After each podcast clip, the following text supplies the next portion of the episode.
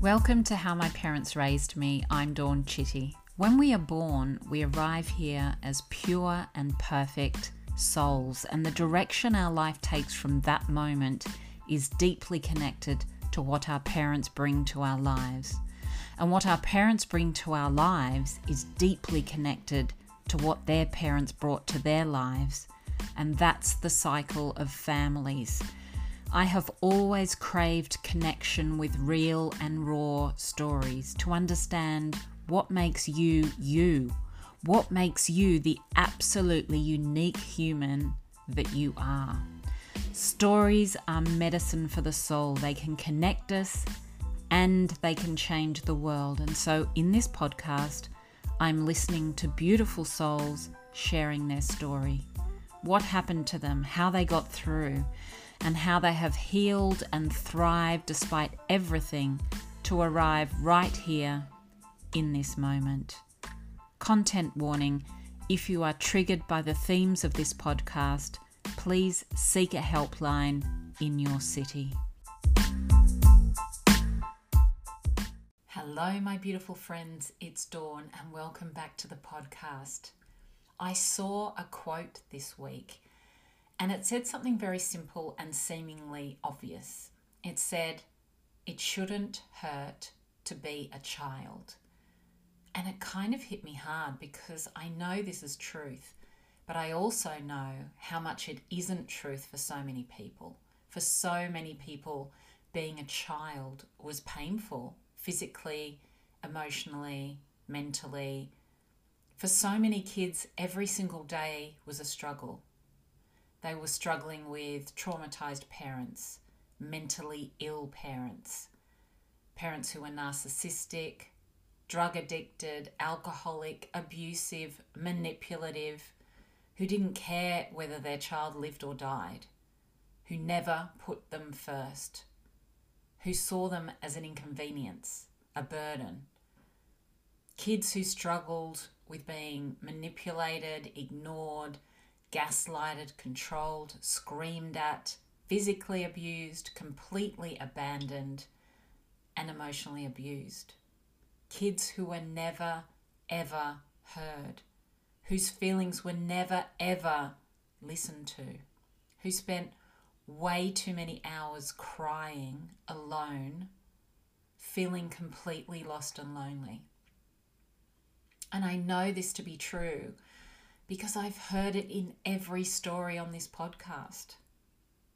I also saw something else this week, and it was a young woman in her 20s, and she was crying and she was saying, This is how I feel about what happened to me within my childhood trauma.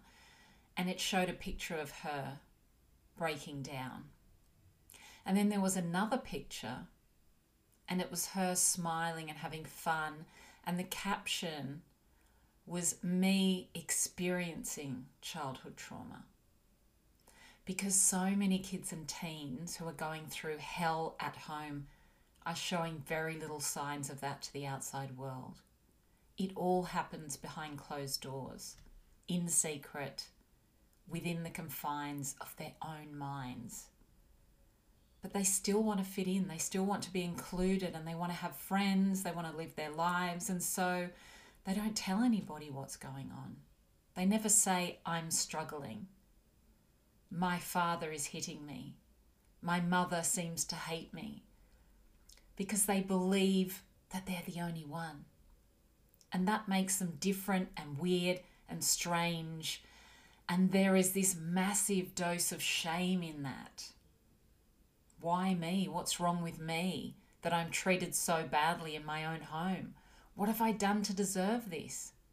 And honestly, there are so many kids and teens who are just holding it all together. They might turn up at school and they've had a really traumatic start to their day.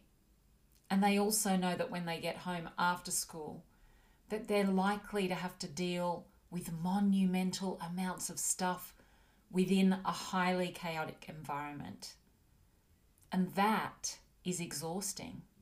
And in the end, they just want to feel like a normal, regular kid. So they laugh.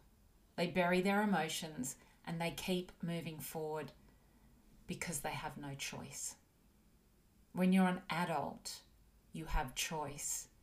But as a kid, you're really trapped in the life that is created around you. Because if the people who are supposed to be loving you unconditionally, caring and hearing and being there for you, are unable to do that, you're basically living in survival mode. Your entire life is about surviving and keeping safe your nervous system is on high alert 24 7. You are in fight, flight, freeze, or fawn, and you are still desperately trying to connect with the world in the best way that you can. And all of that is pain. All of that is struggle, and all of that is trauma. And all of it is surviving, and none of it is thriving.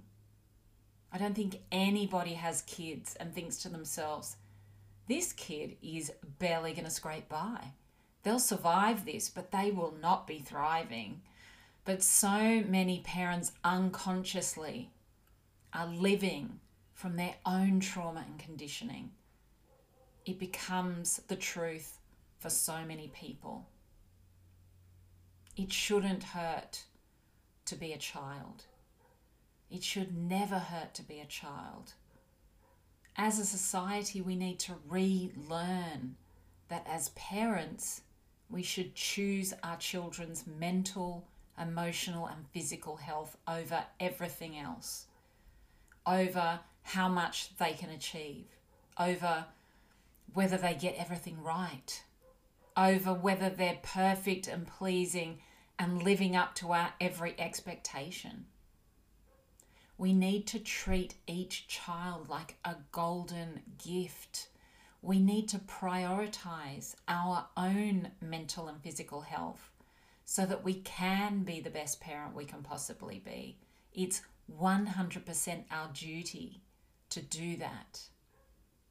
A world where we prioritize children, that's a world that I want to see.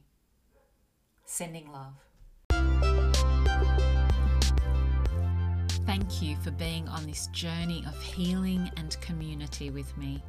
If you listen on Apple, I would love it if you could take a moment to post a review for the podcast. It would mean a lot.